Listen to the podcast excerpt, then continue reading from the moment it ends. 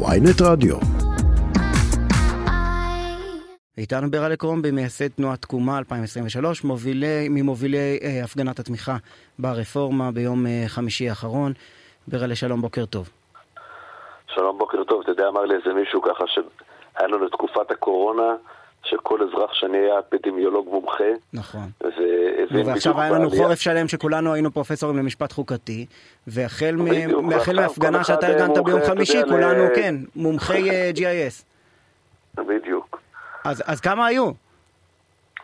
אתה אמרת לפני שנייה אחת שאתה לא רוצה להיכנס למספרים. אבל לא, אבל אתם הוצאתם הודעה בוא- 600 אלף, זה לא נשמע לך מופרז? ממש לא מופרז, בדיוק הפוך. בוא אני אתן לך רק נתון אחד פשוט. לפני חודש התקיימה הפגנת הייטקיסטים, או מחאת אה, מתנגדי הרפורמה, באותה נקודה שאנחנו היינו בה. מילאו את רחוב קפלן בלבד. לפי הפרסומים שלהם, והם גם הוכיחו את זה בסרטון, שהם הסבירו בדיוק, ברחוב קפלן בלבד היה להם 300 אלף איש.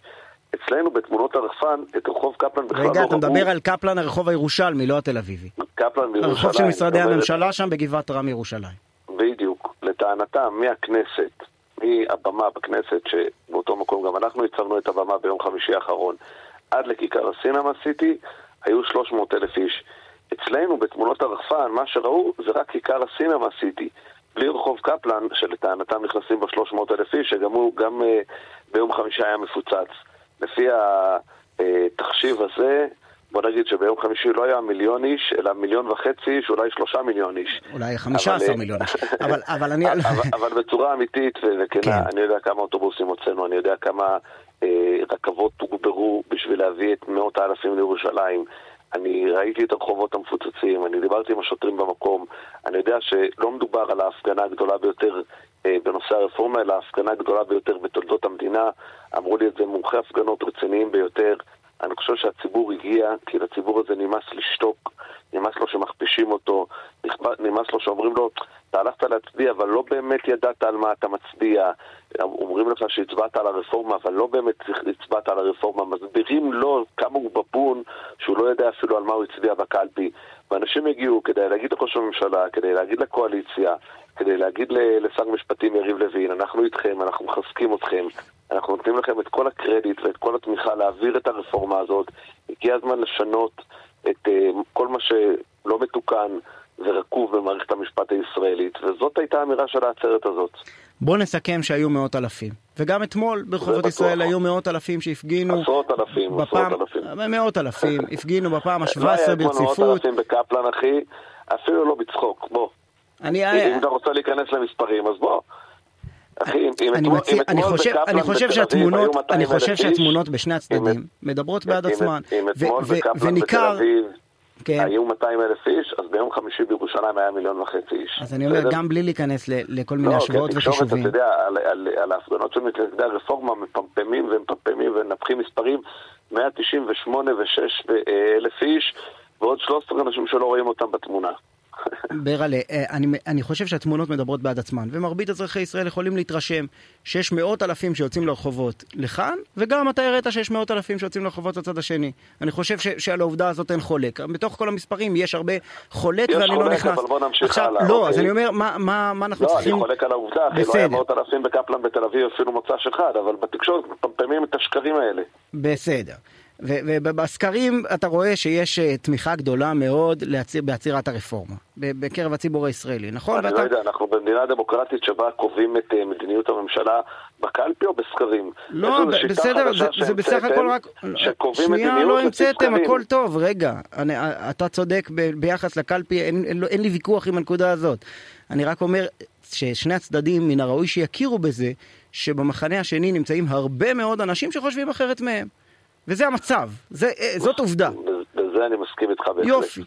עכשיו, אגב, עכשיו... אגב, יש לי כבוד מאוד גדול, אתה יודע, יש את האנרכיסטים ואת הסרבנים ואת האנשים שנוהגים באלימות, יש גם כן אנשים תמימים ופשוטים שיוצאים להפגין, ואותם אני מכבד בהחלט.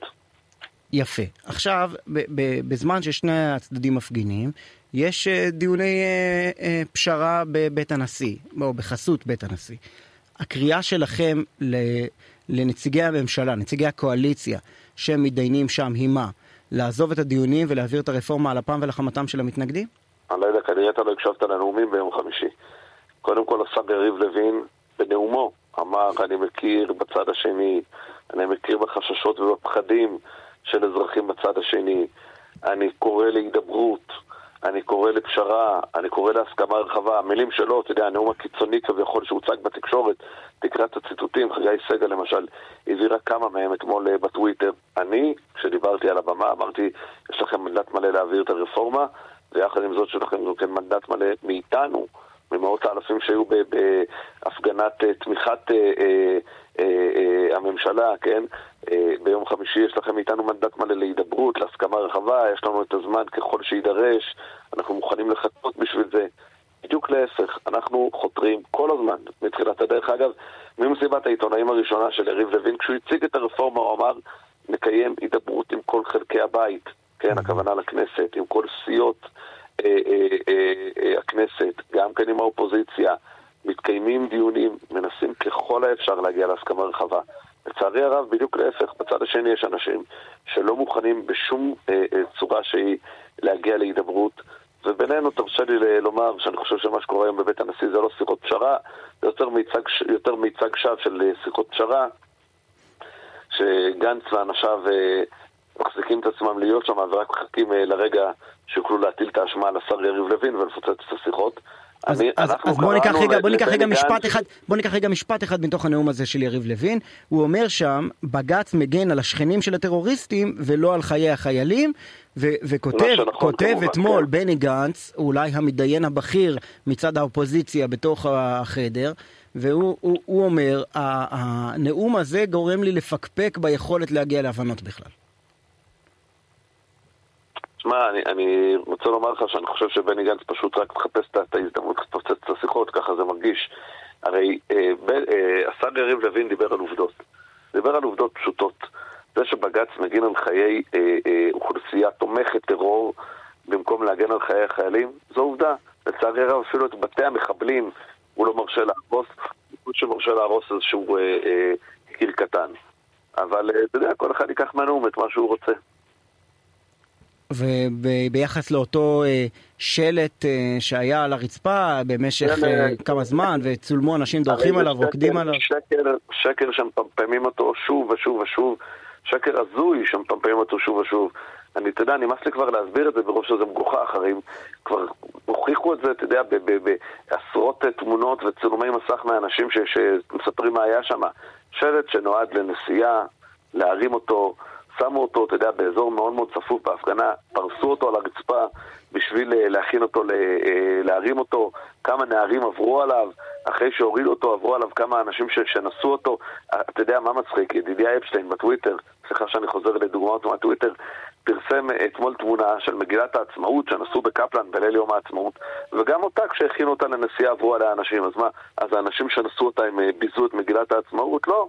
מדובר על שלט נסיעה, פורסים אותו על הרצפה, וכן, אנשים עוברים עליו, אין מה לעשות, אחי, לא היה שם שום טקס דריכת התמונה, כמו שמנסים להציג את זה בתקשורת, פשוט הזיה מתחילתו ועד סופו כל הסיפור הזה, פשוט שקר אגב, ומי שמפמפם את השקר הזה ומסית ביודעין, שיודע שלא היה שום טקס דריכה, אלא פשוט עברו על התמונה כי היה צפוף, ומה לעשות, פרסו את התמונה הזאת על שטח של 50 מטר בתמונה, ברצפה, ואנשים עברו עליו, אז פשוט מסית נגד מחנה ביודעין, זה הכל.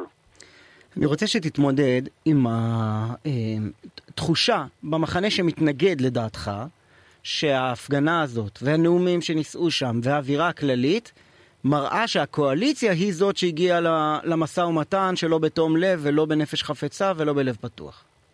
מה יש להתמודד עם שקרים, אחי? פשוט שקרים בסופם. אה, אני לא חושב ש... אתה יודע, באמת אני אומר לך בצורה כנה ומכבדת, לא חושב שזה טענות שראויות בכלל להתייחסות. זה שאנשים הגיעו מאות אלפים לתמוך בממשלה ולדרוש רפורמה אחרי שרומסים אותם ומשפילים אותם ומסיתים נגדם במשך שלושה חודשים, זה אומר שאנחנו לא רוצים הידברות? לא, זו טענה שלא מתחילה אפילו. ברלה קרומבי, אה, מייסד אה, תנועת תקומה 2023, ממארגני הפגנת תומכי הרפורמה ביום חמישי, תודה רבה לך.